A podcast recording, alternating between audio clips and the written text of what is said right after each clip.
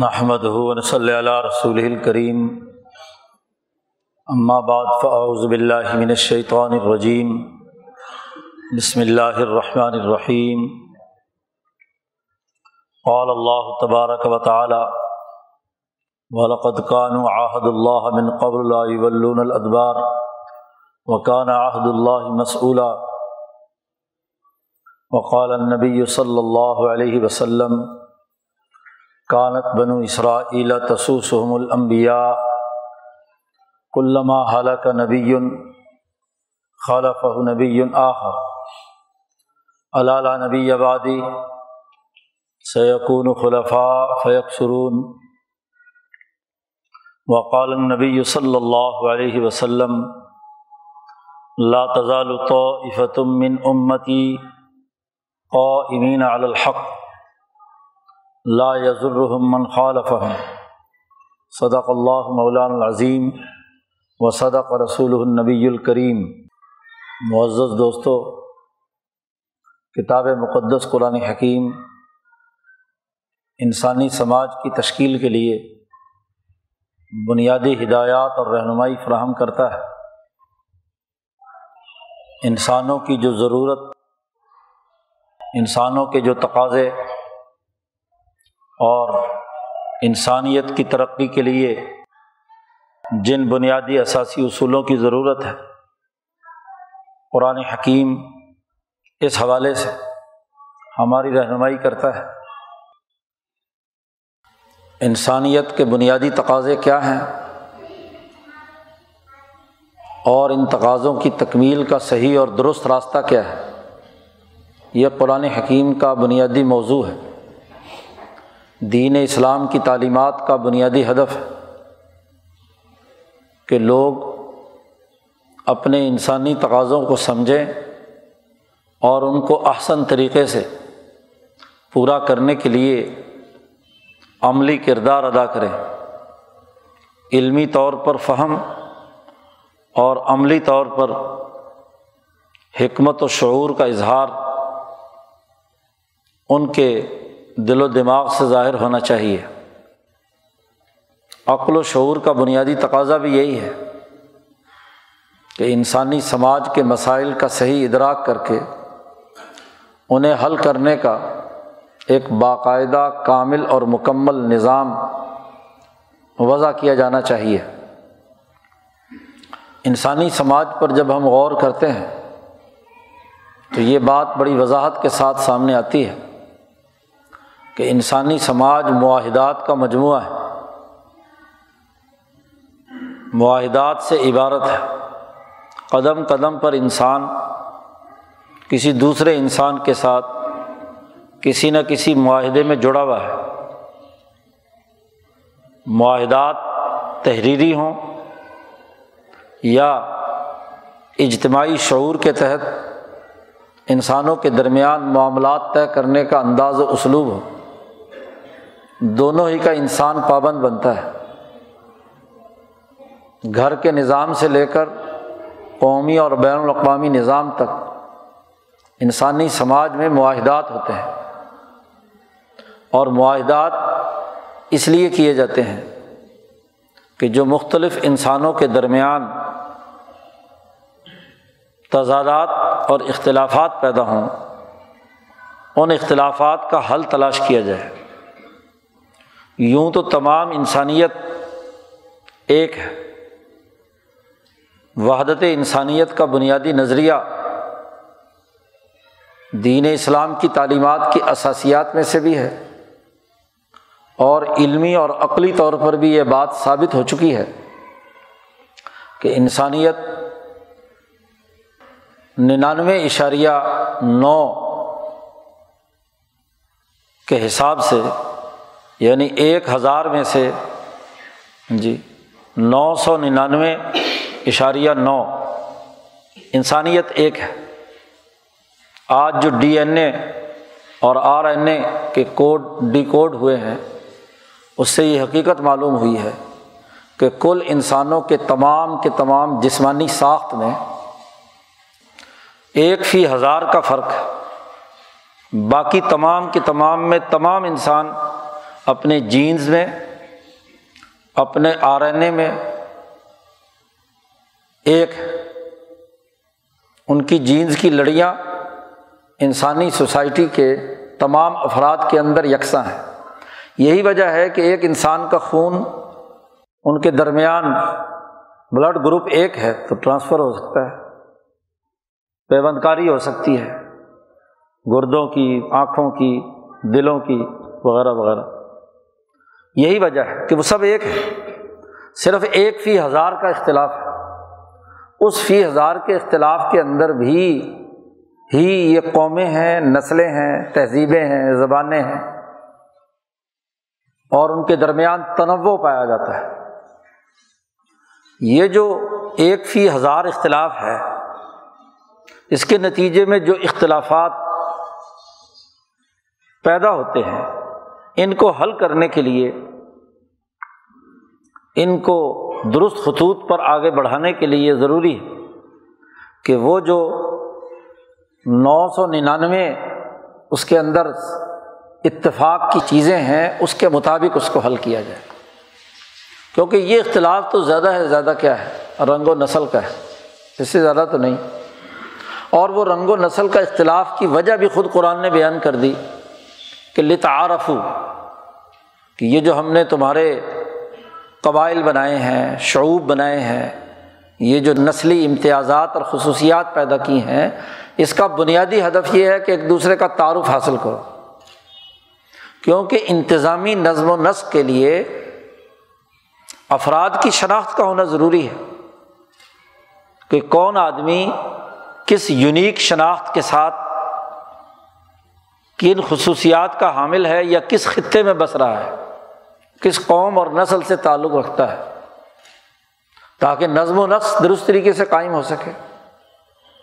انتظامی معاملے کی وجہ سے یہ اختلاف پایا گیا، ورنہ تو تمام کے تمام انسان ایک تو تعارف کے لیے ہیں، پہچان کے لیے ہیں، تاکہ نظم و نسق اور انتظام کرنا آسان ہو۔ چوروں کا پتہ چل جائے، ڈاکوؤں کا پتہ چل جائے، انسانیت کے لیے خدمت کرنے والے ان کا پتہ چل جائے، ان کے درمیان سطحیں جو ہیں ان کا پتہ چل جائے، انتظامی امور سپرد کرنے کے لیے پتہ چل جائے کہ فلاں آدمی کو جو اس صلاحیت کا حامل ہے، اس کو یہ کام سپرد کر دیا جائے۔ تو انتظامی نظم و نسق کے لیے ضروری تھا کہ تعارف ہو، اور انتظامی نظم و نسق میں اہم اور بنیادی چیز انسانوں کے درمیان سماجی معاہدات ہے۔ نظم و نسق اس کے بغیر قائم ہی نہیں ہو سکتا جب تک کہ کوئی سوشل کانٹیکٹ نہ ہو، افراد کے درمیان معاملات طے کرنے کا کوئی معاہدہ وجود میں نہ آئے، اس کے بغیر نہیں ہو سکتا، کیونکہ معاہدات ہی کی بنیاد پر معاملات اور مسائل حل ہوں گے۔ تو معاہدات کی بنیادی روح یہ ہے کہ اس کے ذریعے سے اختلافات نمٹیں۔ وہ ایک انسانی فرائض اور ذمہ داریوں کے حوالے سے ایک بات پر متفق ہوں۔ انسانیت ترقی ہونی چاہیے، انسانیت میں امن، عدل، معاشی خوشحالی، جو اس کی انسانی ضرورتیں ہیں وہ پوری ہونی چاہیے۔ اس لیے معاہدات امن کی ضمانت ہوتے ہیں، معاہدات معاشی ترقی کا باعث بنتے ہیں، معاہدات کے ذریعے سے انسانی سوسائٹی میں رحم دلی، تعلقات، باہمی پیار و محبت استوار ہوتا ہے، کہ معاہدات کے ذریعے سے ہر آدمی کے فرائض و واجبات متعین کر دیے گئے کہ وہ اس دائرے تک کام کرے گا، اس سے اگلا، دوسرے کا، تیسرا۔ تو جب ہر آدمی اپنے اپنے دائرے میں رہ کر کام کرے گا، اپنے اپنے دائرے میں سوچے گا، کردار ادا کرے گا، نتائج دے گا، تو جھگڑے کی کیا بات ہے، اختلاف کی کیا نوعیت ہے؟ اور جب لڑائی نہیں ہوگی تو امن ہوگا، لڑائی نہیں ہوگی تو ایک دوسرے پر اعتماد ہوگا، کاروبار معیشت ترقی کرے گا۔ امن نہ ہو تو کوئی دنیا کا معاشی نظام ترقی نہیں کر سکتا، اور امن کی بنیاد معاہدات۔ تو دنیا میں معاہدات کی بنیادی اساسیات یہ ہیں کہ معاہدات انسانی مسائل حل کریں، اختلافات کو ختم کریں، جھگڑے کو نمٹائیں۔ ہماری فقہ کی کتابوں میں دین اسلام کی تعلیمات کا یہ بنیادی اصول بیان کیا جاتا ہے، خاص طور پر کتاب البیوع میں جہاں خرید و فروخت سے متعلق معاہدات زیر بحث لائے جاتے ہیں کہ جو معاہدے دو فریقوں کے درمیان ہوئے، مثلاً لین دین کا کوئی معاہدہ ہوا ہے تو معاہدہ ایسا ہونا چاہیے کہ جس کے نتیجے میں جھگڑے نمٹیں۔ اگر معاہدہ گول مول ہے، کچھ اتا پتہ نہیں چل رہا، تو اس کو کہا جاتا ہے وہ معاہدہ جو مفضی الی المنازعہ، جھگڑے کی طرف لے جانے والا۔ حالانکہ معاہدے کا مطلب تو یہ ہے کہ وہ اس منازعات اور جھگڑے کو ختم کر کے اپنے اپنے حقوق و فرائض کے تحت کام کرے۔ اس لیے خریدنے والا اور بیچنے والا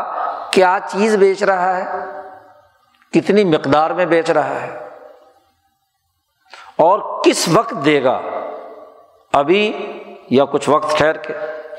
یعنی اس کی مکمل تعین ضروری ہے۔ اور اس کے بدلے میں جو خرید رہا ہے وہ کیا چیز دے گا، چاندی کے سکے دے گا، سونے کے دے گا، یا کوئی اور چیز بارٹر سسٹم کے تحت کوئی اور جنس دے گا، اس کا بھی تعین ہونا ضروری ہے۔ تو بائع مشتری، بیچنے والا اور خریدنے والا، دو ان کی ڈیفینیشن کی گئی ہے کہ یہ بائع ہے، خریدار یہ ہے اور بیچنے والا یہ ہے۔ یہ متعین ہونا چاہیے، جہاں دونوں مجہول ہوں تو ظاہر ہے کہ جھگڑا تو نہیں نمٹے گا، نہ پتہ نہیں کس کا معاہدہ ہے، کس کے ساتھ ہے۔ اور یہ بھی معلوم ہو کہ مبیع کیا چیز ہے، کون سی چیز بیچی جا رہی ہے، اور یہ کہ کون سی چیز اس کے بدلے میں دی جا رہی ہے زر کے طور پر، جی اس کا بھی تعین ہونا ضروری ہے، مقدار کا معلوم ہونا ضروری ہے۔ یہ چاروں چیزیں صحیح ہوں تو اس کو کہتے ہیں بیع صحیح۔ اور اگر یہ چاروں چیزوں میں کہیں بھی جھگڑا یا مجہول ہو، جہالت ہو، تو وہ مفضی الی المنازعہ، بعد میں کیا ہوگا، جھگڑا پیدا ہوگا۔ میں نے تو یہ چیز خریدنی تھی، تم نے یہ چیز دے دی، اس معیار کی میں نے تو خریدنی تھی، تم نے اس معیار کی دے دی، وغیرہ وغیرہ۔ بہت سارے جھگڑے کھڑے کرنے کے بہت سارے راستے ہیں۔ تو معاہدے کا بنیادی مقصد جھگڑا نمٹانا ہوتا ہے۔ بیوع میں بھی یہی ہے، خرید و فروخت میں بھی یہی ہے، معاہدہ نکاح کے اندر بھی یہی ہے، اور ایک قومی سطح کے سیاسی معاہدے میں بھی یہی ہے کہ حکمران کے کیا فرائض ہوں گے اور عوام کے کیا فرائض ہوں گے،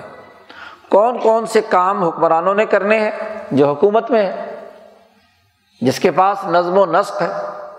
اور کون کون سے کام عوام نے کرنے ہیں۔ اجتماعیت کے بنیادی تقاضے کیا ہیں، پھر حکومت کا نظم و نسق کس پیٹرن پر چلے گا، کیا طریقہ کار ہوگا، انتظامی فیصلے کیسے ہوں گے، انتظامات پر عمل درآمد کے پروسیجر کیا ہوں گے، پھر اس کو چیک کرنے کا عدالتی نظام کیا ہوگا۔ تو جب تک مقننہ، عدلیہ، انتظامیہ، تینوں شعبے اور ان کے مکمل قوانین اور ضابطے وجود میں نہ آئیں تو سوشل کانٹریکٹ نہیں کہلاتا۔ پھر اس کے ذیل میں جتنے بھی نیچے معاہدات ہیں، خرید و فروخت کے ہوں، لین دین کے ہوں، شادی بیاہ کے ہوں، ہاں جی دیگر امور سر انجام دینے کے ہوں، قومی ہوں یا ایک قوم دوسری ریاستوں سے یا اقوام سے جو معاملات طے کرے گی، اس کا قوانین اور ضابطے کیا ہوں گے، یہ بھی طے کرنا ہوگا۔ پھر اقوام عالم مل کر بین الاقوامی سطح پر اپنے معاملات، خارجہ تعلقات کس طریقے سے سر انجام دیں گے، اس کے لیے بھی کیا ہے، قوانین اور ضابطوں کی ضرورت ہوگی۔ تو یہ تمام معاہدات، اور ان تمام معاہدات کا بنیادی مقصد اور ہدف انسانوں میں وہ جو 1 فی ہزار اختلاف ہے، اس اختلاف کو حل کر کے وحدت انسانیت کے تقاضے کے مطابق انسانوں میں امن، عدل، خوشحالی اور ترقی کے لیے راستہ ہموار کرنا ہے۔ کتاب مقدس قرآن حکیم نے جب انسانی سماج کا اس نقطہ نظر سے تعارف کرایا اور پھر معاہدات پر جو گفتگو کی ہے، پورے قرآن حکیم میں کوئی سینکڑوں آیات ہیں جو معاہدات سے متعلق ہیں۔ یہ آیت مبارکہ جو تلاوت کی گئی ہے یہ بھی ایک خاص معاہدے سے متعلق ہے۔ نبی اکرم صلی اللہ علیہ وسلم نے جب مدینہ منورہ میں اپنی ریاست قائم کی تو اس ریاست کا جو بنیادی معاہدہ وجود میں آیا تھا اسے میثاق مدینہ کہتے ہیں، کہ جس میں مسلمان، غیر مسلم، یہودی، مشرک سب شریک تھے، اور اس معاہدے کی شقیں بالکل واضح تھی کہ مدینے کی ریاست میں رہنے والے اس بات پر تمام لوگ متفق ہیں کہ اگر کوئی اس ریاست پر حملہ آور ہوگا تو ریاست کا ہر شہری بلا تفریق رنگ، نسل، مذہب اس کے مقابلے میں آئے گا ریاست کے تحفظ کے لیے، کسی مذہب کا ہو کسی نسل کا ہو۔ لیکن غزوہ احزاب جب ہوئی تو اس غزوہ احزاب کے موقع پر تو بالخصوص اور بالعموم غزوہ احد کے موقع پر، غزوہ احد کے موقع پر ایک یہودیوں کے قبیلے نے اس معاہدے کی خلاف ورزی کی، اور غزوہ احزاب کے موقع پر دوسرے قبیلے نے اس کی خلاف ورزی کی۔ اس کو قرآن حکیم نے کہا ہے کہ انہوں نے ایک معاہدہ کیا تھا، وَلَقَدْ كَانُوا عَاهَدُ اللَّهِ، انہوں نے یہ معاہدہ کیا تھا کہ لَا يُوَلُّونَ الْأَدْبَارَ، پشت پھیر کر بھاگیں گے نہیں، ریاست پر حملہ ہوگا تو ریاست کے حفاظت اور تحفظ کے لیے یہ کردار ادا کریں گے۔ یعنی کوئی دشمن انسانیت کو نقصان پہنچانے کے لیے اس قومی ریاست کے خلاف اقدام کرے گا تو یہ دشمن کا ساتھ نہیں دیں گے بلکہ ریاست کا ساتھ دیں گے، خود مقابلہ کریں گے، معاہدہ ہوا تھا۔ پھر غزوہ احد کے موقع پر جب ایک قبیلے نے خلاف ورزی کی تھی تو اس وقت اس قبیلے نے، جو بعد میں غزوہ احزاب میں جس نے شرارت کی، یہ اس نے دوبارہ ایگریمنٹ کیا۔ اس کو اللہ پاک نے کہا ہے کہ اللہ کا عہد، اس کے بارے میں پوچھا جائے گا، وَكَانَ عَهْدُ اللَّهِ مَسْئُولًا۔ قانون اور ضابطہ یہ ہے کہ دنیا میں معاہدات عام طور پر کسی سپیریئر طاقت کی نگرانی میں ہوتے ہیں، اور یہ بات طے شدہ ہے کہ دنیا میں اس وقت تک دنیا کی اکثریت وہ معاہدات کرتی ہے خدا کے نام پر۔ آج امریکی صدر بھی حلف اٹھاتا ہے بائبل پر، اگر جی صرف مادیت پرستی ہی ہو تو مادیت پرستی کی اساس پر اسے تو بائبل کے علاوہ کسی اور چیز پر حلف اٹھا، مادے پر حلف اٹھانا چاہیے۔ کبھی سنا ہے دنیا میں کسی دنیا کے ملک کے صدر نے مادے پر حلف اٹھایا ہو؟ مادیت پرستی بھی اس کی بنیاد پر حلف۔ جب بھی وہ اوتھ لیتا ہے تو کسی نہ کسی اندیکھی ایسی طاقت پر جو تمام انسان جس کی تقدیس پر متفق ہے، خواہ کسی بھی نقطۂ نظر سے۔ تو معاہدات کی بنیادی روح اگر بالفرض انسانیت کے حوالے سے بھی ہو تو خود انسان، حضرت انسان کی قسم اٹھا کر آپ نے معاہدہ کیا ہے، تو حضرت انسان اللہ کی مخلوق ہے، تو سوال تو ہوگا کہ معاہدہ کیا اور معاہدے کو توڑ دیا، آپ نے معاہدے کی خلاف ورزی کی۔ قرآن حکیم نے کئی جگہ پر اس کا ذکر کیا، ان منافقین کا بھی ذکر کیا کہ الذین عاہدت منہم، وہ لوگ جنہوں نے آپ سے معاہدہ کیا تھا پھر معاہدے سے پھر گئے۔ معاہدات کے ڈسپلن اور معاہدات کو پورا کرنے کی اہم ترین بات یہاں تک ہے کہ نبی اکرم صلی اللہ علیہ وسلم نے جب مکہ فتح ہوا تو فتح ہوتے ہی کہ غالب آ گئے ہیں سارے معاہدے توڑ دیے ہوں، ایسا نہیں۔ معاہدات جو آپ نے مشرکوں سے بھی کیے ہوئے تھے، غیر مسلموں سے بھی کیے ہوئے تھی، اس معاہدات کے ختم کرنے کا بھی ایک پروسیجر طے کیا گیا کہ جن کی مدت مقرر تھی اور ختم ہونے والی تھی ان کو تو کہا کہ جی آپ کی مدت کے خاتمے پر آپ کے ساتھ ہمارا معاہدہ ختم، آپ بھی آزاد اور ہم بھی آزاد۔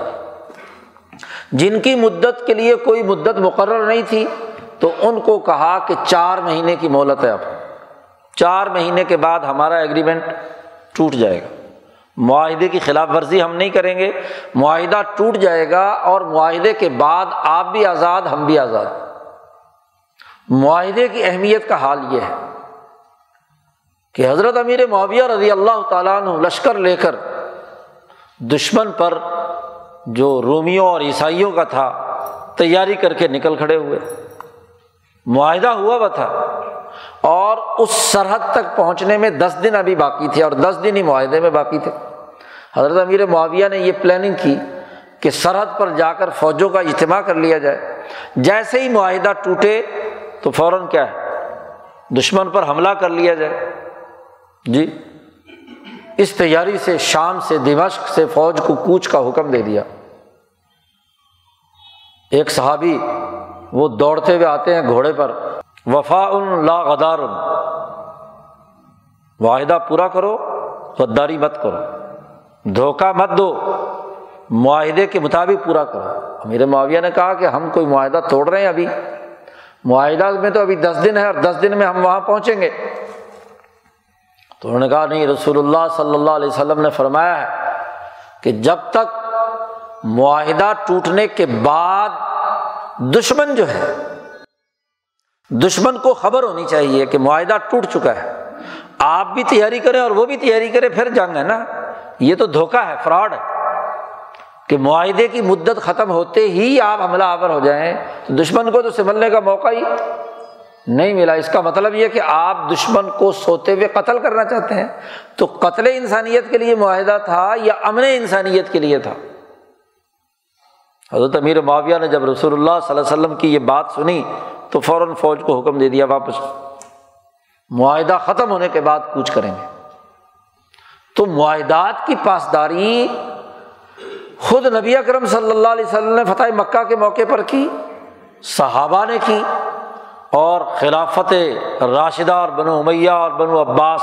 معاہدات کی پاسداری ہی کی وہ اساسیات رہی ہیں جن کے ذریعے سے انسانی سماج میں امن رہا، معاملات معاہدات کے ذریعے سے طے ہوتے رہے،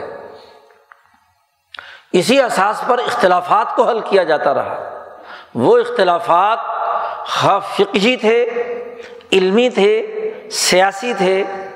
معاشی تھے، ان کے لیے معاہدات کو بنیاد بنایا گیا اور معاہدات کی پاسداری کی گئی۔ سمجھنے کی بات یہ ہے کہ جس انسانی سماج میں معاہدات کی اتنی بنیادی اہمیت رہی کہ مسلمانوں نے 1100 سال تک معاہدات کی پاسداری کے اساس پر انسانیت میں عدل، امن اور معاشی خوشحالی پیدا کی، وہیں ذرا تصویر کا دوسرا رخ دیکھیے کہ جب سے یہ یورپین بھیڑیے انسانیت پر مسلط ہوئے ہیں، دور جانے کی بات نہیں، اس بر عظیم پاک و ہند پر ایسٹ انڈیا کمپنی کا قبضہ ہوا ہے تو ہر معاہدے کی خلاف ورزی کی گئی، ہر معاہدہ توڑا گیا، ہر معاہدے میں دباؤ ڈال کر ایسا پریشر پیدا کیا گیا جس کے ذریعے سے اختلافات حل ہونے کے بجائے اختلافات کی خلیج کو بڑھایا گیا۔ 1757 کی جنگ پلاسی سے پہلے سراج الدولہ سے ہونے والے معاہدے سے لے کر آج تک کے تمام معاہدات کی پوری تاریخ آپ کے سامنے رہنی چاہیے کہ ہر معاہدے کے پیچھے مسئلہ حل کرنا نہیں، مسئلہ پیدا کرنا رہا ہے۔ اور اگر آپ لوگ ناراض نہ ہوں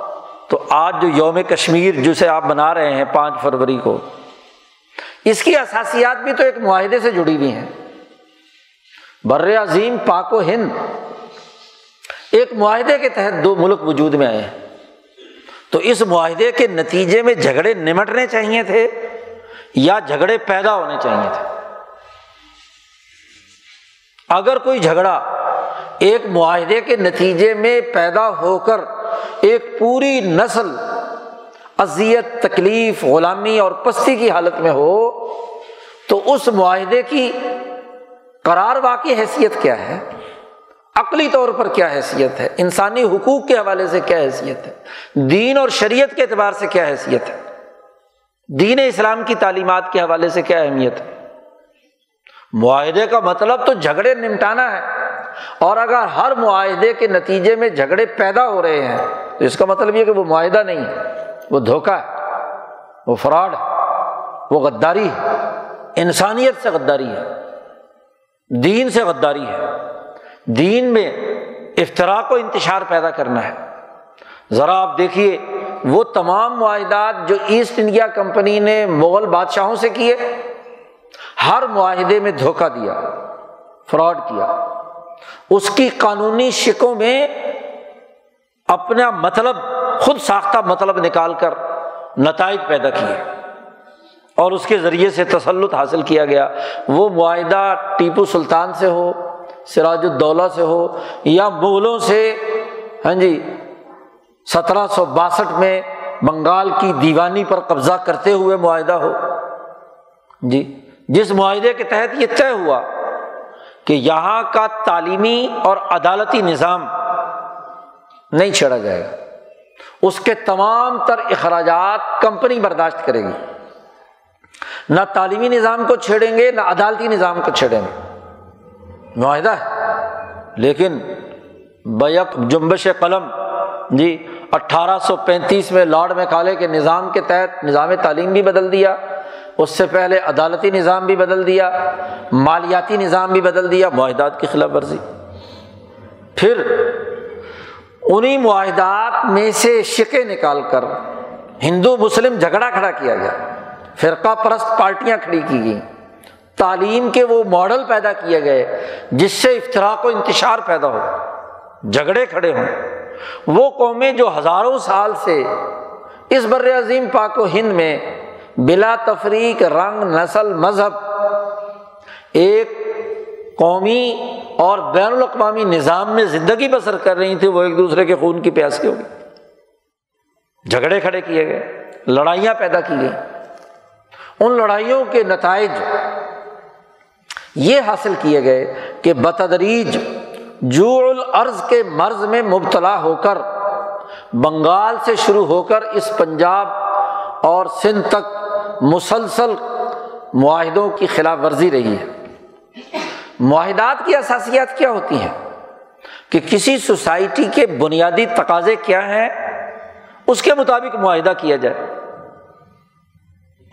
اس کے مطابق نظم و نسق قائم ہو۔ اب آپ دیکھیے اسی غداری کی ایک پوری فہرست ہے اس پورے 200 سالہ دور کی، جس کے نتائج آج بر عظیم پاک و ہند کی قومیں، نسلیں برداشت کر رہی ہیں، اور خاص طور پر کشمیری۔ مسئلہ کشمیر کے نام پر بڑے بھاشن دیے جاتے ہیں، بڑی تقریریں کی جاتی ہیں، لیکن کبھی حقیقی مسئلے پر غور و فکر کرنے کے لیے ہم نے غور و فکر کیا، بر عظیم پاک و ہند کے لوگوں نے، ہندوستان کی حکومتوں اور پاکستان کی حکومتوں نے، یہاں کے دانشوروں نے، یہاں کے انسان دوست لوگوں نے کبھی اس پر سوچنے کی زحمت گوارا کی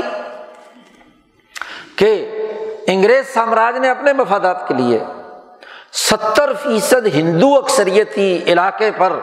نظام حیدرآباد، ایک مسلمان کا قبضہ، اس غداری کے عوض مسلط کیا جو اس نے سلطان ٹیپو شہید کو شکست دینے کے لیے انگریز کے لیے کردار ادا کیا تھا۔ اب اگر آپ ریاست بنانا ہی چاہتے ہیں تو ریاست کا بنیادی اساسی اصول یہ ہوتا ہے کہ جس خطے میں جس قوم کی اکثریت موجود ہے تو انہی کا نظم و نسق ہونا چاہیے۔ جیسے غداری کے عوض وہ کام کیا، ایسے ہی 80% اکثریتی ریاست کشمیر پر ایک ہندو ڈوگرا راج مسلط کر دیا گیا، اس کی خرید و فروخت کے ذریعے سے۔ دونوں ہی بنیادی طور پر ایک ایسا غلط ریاستی معاہدہ ہے جس کی کوئی اساسیات نہیں۔ اگر مذہبی اساس ہے اور اگر انسانیت اساس ہے تو پھر انسانی مسئلے کو انسانی نقطہ نظر سے دیکھنے کی ضرورت ہے کہ انسانیت کے لیے کردار ادا کرنے والا کون ہے، انسانیت کے لیے جدوجہد اور کوشش کرنے والا کون ہے، اس کے مطابق معاملات ہونے چاہیے تھے۔ اگر آپ افتراق و انتشار پیدا کر رہے ہیں تو اکثریت اور جمہوری تقاضوں کو نظر انداز کر کے جو معاہدہ کیا جائے گا اس کے اثرات اور نتائج تو یہی ہوں گے کہ جھگڑے کھڑے ہوں گے، اور پھر طاقت کے بل بوتے پر ان علاقوں اور خطوں میں معاہدات کی دھجیاں بکھیری جائیں گی۔ یہ تو وہ کہانی ہے جو ان دونوں ریاستوں کی وجہ سے ان دونوں ملکوں میں لڑائی کا ذریعہ بنی، جھگڑے کا سبب بنی، کہ وہ ریاستیں غدار بنائی گئیں۔ باقی ریاستوں میں یہ قانون کیوں نہیں؟ مسلم اکثریتی ریاست بہاولپور تھی، وہاں کا نواب مسلمان، بنارس اور ادھر کے علاقوں کی ریاست کے اکثر لوگ ہندو تھے، ان کا راجہ مہاراجے ہندو تھے۔ یہ دو جگہ پر کیوں یہ شرارت کی گئی کہ ایک ایسے مسلم اکثریتی علاقے کو ہندو ڈوگرا راج کو فروخت کر دیا گیا، اس کا تسلط قائم کر دیا، اور ایک ایسے علاقے کو جو ہندو اکثریتی تھا اس کو اپنی غداری کے عوض ایک مسلمان نظام کے حوالے کر دیا۔ اب نظام کی پیداوار جتنی بھی جماعتیں رہیں اور مہاراجہ ہری سنگھ کی پیداوار جتنی بھی جماعتیں رہیں، آج ان کی لڑائی ہے کہ جن کو پورے اس 200 سالہ دور میں ہندو مہاراجاؤں نے جن کو پالا پوسا بڑا کیا، جس کی آخری شکل آج کی وہ فرقہ پرست ہندو توا کی قوتیں ہیں جو وہاں پر مسلط ہیں اور وہ تمام نظام حیدرآباد سے پینشن پانے والے غدار مسلمان جنہوں نے علی گڑھ کی چھتری کے تحت کردار ادا کیا، اور یہاں وہی فرقہ پرستی کی سوچ انتہا درجے پہ پرتشدد، دہشت گردی اور قتل و غارت گری کی ذہنیت رکھنے والے فرقہ پرست مسلمانوں کا تسلط قائم کیا گیا۔ 72 سال ہو گئے یہاں پر وہی فرقہ پرستی اور تشدد اور دہشت گردی کی وہ تمام چیزیں پھیلائی گئیں۔ اسلام تو نافذ نہیں کیا، اسلام کے نام پر تشدد بھڑکایا، امن اور سلامتی تو کوئی نہیں کی، فساد مچانے کے لیے اسلام کا نام کا استعمال کیا گیا۔ تو ذرا دیکھنے کی بات ہے کہ دونوں طرف کی وہ فرقہ پرست قوتیں دونوں جھگڑے پیدا کرنے کے لیے معاہدات جو امن کی علامت ہونی چاہیے تھی، معاہدات جو عدل کی علامت ہونی چاہیے تھی، معاہدات جن کے بارے میں اللہ نے کہا وَكَانَ عَهْدُ اللَّهِ مَسْئُولًا، ان معاہدات کی خلاف ورزی کی گئی۔ تو ذرا معاہدہ لے لیجئے،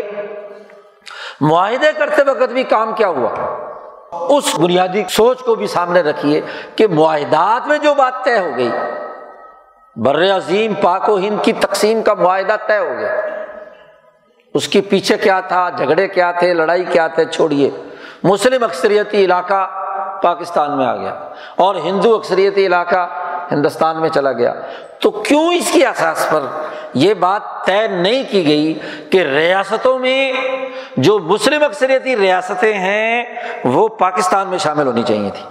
اور جو ہندو اکثریتی ریاستیں ہیں وہ ہندوستان میں ہونی چاہیے تھی؟ جب آپ ایک فارمولہ تسلیم کر رہے ہیں کہ جی جو بنیادی معاہدہ ہے وہ اگر مذہبی کی بنیاد پر کرنے چلے ہیں تو ریاستوں میں یہ قانون کیوں توڑا گیا؟ معاہدے پر آپ پر دباؤ تھا، پریشر تھا، کیوں یہ تسلیم کیا گیا کہ ریاستوں کے راجے مہاراجے نواب اور نظام فیصلہ کریں گے کہ ہماری ریاست کدھر شامل ہو، ادھر شامل ہو یا ادھر شامل ہو؟ اسی فارمولے کی خلاف ورزی کر رہے ہیں جس کی بنیاد پر برٹش انڈیا تقسیم ہوا۔ کیوں؟ اس کا مطلب یہ کہ جھگڑا کھڑا کرنا ہے، انتشار پیدا کرنا ہے۔ اسی لیے محققین کی اجتماعی رائے یہ ہے کہ اس برطانوی فیصلے اور معاہدے کا ایک جو سلسلہ ہے، اس پورے تباہی اور بربادی کا جو کشمیر میں پیدا ہوا، یہ اسی کا نامکمل ایجنڈا ہے۔ ہونا تو یہ چاہیے تھا کہ اگر ایک فارمولہ طے ہو گیا اور اس فارمولے کے تحت قاعدہ اور ضابطہ طے کر لیا گیا کہ اکثریتی، ہر اکثریتی علاقہ جو مسلمانوں کا ہے وہ ادھر ہو اور جو اقلیتی علاقہ ہے وہ ادھر ہو، تو پھر کشمیر پاکستان کا حصہ کیوں نہیں بنایا گیا؟ کیوں اس معاہدے پر سائن کیے گئے جس میں مہاراجہ کشمیر کو معاہدہ کرنے، اپنی ریاست کے الحاق کرنے کے اختیارات دیے؟ کیوں اس معاہدے پر سائن کیے گئے کہ جو نظام حیدرآباد کو یہ اختیار دیتا تھا کہ وہ اپنی حیدرآباد یا جوناگڑھ کی ریاست کو اختیار دیتا تھا کہ وہ کدھر شامل ہو؟ جب ریاستیں دو وجود میں آ رہی ہیں، بنیادی پرنسپل تسلیم کر لیا گیا ہے، تو پھر یہ جھگڑا پیدا کرنے کے لیے، تاکہ سامراج اپنے مقاصد پورا کرے، اس جھگڑے کو پیدا کر کے دونوں ریاستوں کے درمیان نہ ختم ہونے والی لڑائی پیدا کرے۔ عجیب بات ہے، یہ یورپین بھیڑیے جو 1000 سال تک آپس میں 25 نسلیں لڑ لڑ کر لو لعان ہوئی، جرمنی، فرانس، برطانیہ، روس، اٹلی، جنہوں نے اپنے معاہدات کر کے یورپی یونین بنا کر اپنے انسانی مسائل حل کر کے امن قائم کر لیا، وہ خطہ جو بر عظیم پاک و ہند کا جس میں 1000 سال سے یہ تمام نسلیں باہمی اتفاق اور اتحاد سے رہ رہی تھیں، ان کے درمیان تفریق پیدا کر کے، ان کے درمیان لڑائی پیدا کر کے، ان کے درمیان انسانی حقوق کی خلاف ورزی کر کے معاہدات کو توڑ کر ایک لڑائی کا ماحول پیدا کر دیا۔ اور آج وہی لڑائی کا ماحول ہے کہ طرح طرح کے حربوں سے فرقہ پرستوں کی طاقتیں اور قوتیں وہاں بھی اور یہاں بھی جھگڑا پیدا کرنے کے لیے، اس خطے میں امن کو تباہ و برباد کرنے کے لیے کردار ادا کر رہی ہیں۔ اس خطے کے باشعور عوام، یہاں کے انسان، یہاں کے سمجھدار اور عقل مند قرآن پر ایمان رکھنے والے سچے مسلمانوں کا فریضہ ہے کہ وہ یہ دیکھیں کہ کس معاہدے کے تحت جھگڑا بڑا ہے یا جھگڑا حل ہوا ہے۔ جو معاہدہ بھی جھگڑا پیدا کرنے کا باعث بنا ہو، کوئی بھی ہو، میاں بیوی کے درمیان ہو کہ شرائط عائد کر دی جائیں، خریدار فروخت کنندہ کے درمیان ہو، ریاست کے داخلی سوشل کانٹیکٹ کے حوالے سے ہو، انتظامی نظم و نسق کو سر انجام دینے کے حوالے سے ہو، جہاں ایک فریق کو بالادستی حاصل ہو اور دوسرے فریق کو زیر دستی حاصل ہو، وہ تابع بن جائے، اس کے اوپر جس طرح مرضی چڑھائی کر لی جائے، وہ معاہدہ ملکوں کے درمیان ہو، ریاستوں کے درمیان ہو، انسانوں کے درمیان ہو، خاندانوں کے درمیان ہو، وہ غلط۔ یہ قرآن شعور پیدا کرتا ہے، یہ قرآن تعلیم دیتا ہے، قرآن حکیم اس کی حقانیت پر بار بار زور دیتا ہے کہ معاہدے کی خلاف ورزی، معاہدات کے اندر جھگڑے پیدا کرنے کی شقیں رکھنا، یہ دراصل معاہدہ نہیں ہے۔ اسی لیے نبی اکرم صلی اللہ علیہ وسلم نے فرمایا کہ ہر معاہدہ جس میں اس معاہدے کی روح کے خلاف کوئی بھی شرط لگائی گئی ہے تو فہو باطل، وہ شق ہی باطل ہے، غلط ہے۔ معاہدے کی اصل روح انسانیت ہے، اور انسانیت کا اگر قتل عام ہو رہا ہے، انسانیت کو نقصان ہو رہا ہے، انسانیت بھیڑیوں کے حوالے ہو رہی ہے، انسانیت پر ظلم ہو رہا ہے، کتنی ہی شقیں رکھی جائیں، وہ شقیں باطل ہیں۔ معاہدہ اصل صحیح ہے، معاہدے کا مقصد فوت ہو گیا اگر غلط شرط لگا دی خریدار نے، فروخت کنندہ نے۔ ہمارے فقہاء اور علماء خرید و فروخت کے لین دین میں تو اس قانون کو، شریعت کے اس حکم کو لاگو کرتے ہیں، لیکن سیاسی معاہدات میں، سماجی معاہدات میں، قومی اور بین الاقوامی معاہدات میں یہ شرط کیوں عائد نہیں ہوگی؟ اس کی وجہ یہ ہے کہ یہاں اس بر عظیم پاک و ہند میں سیاسی شعور مسخ کر دیا گیا، مسجد میں لکھ کر لگا دیا گیا سیاست پر باتیں کرنا ممنوع ہے، جی سیاست پر گفتگو نہیں کی جا سکتی، جی سیاست ایسی ہے کہ جس کو خسرواں کے علاوہ اور کوئی نہیں جانتا۔ حکمرانوں کا کام ہے کہ وہ سیاست پر بات کریں، معاہدے کریں، معاملات طے کریں، نہیں، عوام کا حق ہے کہ وہ معاہدات پر گفتگو کریں۔ نبی سے بڑھ کر کوئی طاقت ہو سکتی ہے؟ نبی اکرم صلی اللہ علیہ وسلم صلح حدیبیہ میں ایک معاہدہ کر رہے ہیں، عمر فاروق اس معاہدے پر جو سوالات اٹھتے ہیں وہ خود جا کر نبی اکرم صلی اللہ علیہ وسلم سے کرتے ہیں، حالانکہ نبی نے فیصلہ کر لیا، اللہ کے حکم سے کر لیا، لیکن اللہ نے کہا والذین اذا ذکروا بآیات ربہم لم یخروا علیہم صما وعمیانا، جب آیات رب پڑھ کر بھی سنائی جائیں تو عباد الرحمن وہ ہیں، اللہ کے بندے وہ ہیں جو اس پر اندھے بہرے ہو کر نہیں گر پڑتے، سمجھتے ہیں، سمجھنا چاہتے ہیں کہ بھائی یہ معاہدہ کیوں کیا آپ نے، کیوں ہم یہ ذلت کی صلح قبول کریں؟ معاہدے پر سوال، نبی اکرم صلی اللہ علیہ وسلم نے سمجھایا، ابو بکر نے سمجھایا، تو تب جا کر بات سمجھ میں آئی۔ عمر فاروق نے صاف طور پر کہا کہ ہمارے مالیاتی معاملات اور ہمارے انتظامی اختیارات پر تم عوام کو ہاں جی سوال کرنے کا حق ہے، پوچھو مجھ سے کہ میں نے مالیاتی معاملات کیسے سر انجام دیے، میں نے معاہدات کیسے سر انجام دیے۔ آج قوم کو سوال کرنا چاہیے کہ آپ نے معاہدہ کیا تو اس معاہدے کی یہ فلاں فلاں شک کس بنیاد پر رکھی، کیا لاجک ہے اس کی، کیوں قبول کیا، جس کے نتیجے میں آج 72 سال ہو گئے کشمیریوں کا خون بہہ رہا ہے، جی ذلت اور رسوائی کی حالت میں ہے، اپنی قومی نسلوں کو تباہ و برباد کر دینا، اس سے بڑا ظلم کیا ہوگا، اس سے بڑی خلاف ورزی کیا ہوگی کہ وہ ایسی ہڈی چھوڑ کر چلا گیا سامراج کہ جس کے نتیجے میں لڑتے رہو، مرتے رہو، ایک دوسرے کا خون بہاتے رہو۔ اور پھر صرف کشمیریوں تک محدود ہوتی بات تو ٹھیک تھی، یا وہ بھی غلط تھی لیکن ایک درجے میں اس کو کہا جا سکتا ہے، لیکن یہ تو معاہدے کی آج اندازہ لگائیے کہ اس معاہدے کے نتیجے میں اس خطے کے اربوں انسان، 1.5-2 ارب انسان اس مسئلے کی بھیڑ چڑھے ہوئے، جی اس کے نتیجے میں بین الاقوامی تعلقات تو کیا ہونے تھے، ریجنل قوتوں کے ساتھ انسان دوستی کے اساس پر معاملات اور معاہدات طے نہیں ہو سکتے، معاشی لین دین نہیں ہو سکتا، یہودیوں سے ہو سکتا ہے، اسرائیلیوں کو تسلیم کیا جا سکتا ہے، امریکہ بدماش سے ہو سکتا ہے، برطانیہ اور یورپین بھیڑیوں سامراج سے معاملات طے ہو سکتے ہیں، لیکن پڑوسی ملکوں کے ساتھ معاملات طے نہیں ہو سکتے، کوئی معاشی لین دین نہیں ہو سکتا، کوئی سیاسی ڈائیلاگ نہیں ہو سکتا، جبکہ قرآن کہتا ہے کہ سب سے پہلے تو اپنے قریبی لوگ جو ہیں ان کے ساتھ آپ اپنا کردار ادا کرو نا، کہ کیا ہے انسانی سماج معاہدات سے عبارت ہے، اور معاہدات ہی کے اساس پر قومیں ترقی کرتی ہیں۔ ہر معاہدے اور ہر معاملے کا جائزہ عقل و شعور کی بنیاد پر لینا چاہیے، یہ جذباتی بنیادوں پر جی لکیر زنجیر بنا لو، جی یہاں کی مسلمانوں کا اور انسانوں کے حقوق توڑ دو، زنجیر بنانے سے مسئلے حل ہوتے ہیں، معاملات بات چیت سے طے ہوتے ہیں،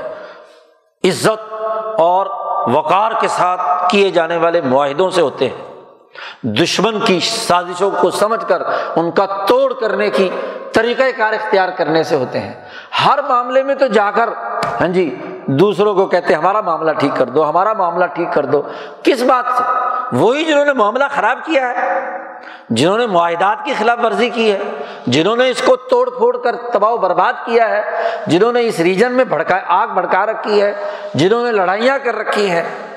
تو ان کے ساتھ معاملات، انہیں کو دوبارہ ثالث بنانے کا مطلب کیا ہے سوائے معاملات کو تباہ و برباد کرنے کے۔ جب تک وہاں ہندو تباہ کی قوتیں اور فرقہ پرست موجود ہیں ہندوستان میں، اور اس پاکستان کے اندر فرقہ پرست قوتیں اور دہشت گرد پارٹیاں جن کو پچھلے 50-60 سالوں میں ہم نے پالا اور پوسا ہے، جب تک ان بے شعور ہاں جی سیاسی شعور نہ رکھنے والی ان قوتوں کو جب تک راستے سے ہٹایا نہیں جائے گا، اس وقت تک معاملات طے نہیں ہو سکتے۔ آج دین کی تعلیمات کے اساس پر معاہدات کا سیاسی شعور حاصل کرنے کی ضرورت ہے، قومی شعور حاصل کرنے کی ضرورت ہے، انسانی معاملات کو انسانی بنیادوں پر سمجھنے کی ضرورت ہے، اور اس کے لیے جو قرآن حکیم نے انسانیت کی ترقی کا راستہ، طریقہ، اسلوب، منہج بیان کیا ہے، اس کو سمجھ کر اپنے تئیں ایک صحیح اور درست رائے قائم کرنا، یہ آج ایک مسلمان کا فریضہ ہے کہ دین اسلام جو انسان کو عزت دیتا ہے، تکریم دیتا ہے، اور تکریم انسانیت صحیح اور درست معاہدات سے عبارت ہے، عزت اور وقار والا، ذلت اور رسوائی سے نہیں۔ آج یہ مسئلہ اتنا پیچیدہ بنا دیا گیا کہ ذلت اور رسوائی سے ہندوستان کی فرقہ پرست قوتوں کے سامنے سرنڈر کرنا بھی جرم ہے، کیونکہ وقار ختم ہوتا ہے، عزت ختم ہوتی ہے، یہ عزت کا سودا ہے جی، اور اس کے مقابلے میں وہ پرتشدد رد عمل بھی غلط ہے جس سے مسئلے کو حل کرنے کے راستے کے اندر مزید رکاوٹیں پیدا ہوں۔ آج سمجھداری کی، عقل و شعور کی اور تدبر کی ضرورت ہے جو دین اسلام ایک مسلمان جماعت میں پیدا کرنا چاہتا ہے۔ اللہ تعالیٰ ہمیں قرآن حکیم کو سمجھنے اور اس کے مطابق ایک صحیح کردار ادا کرنے کی توفیق عطا فرمائے۔ وآخر دعوانا الحمدللہ رب العالمین۔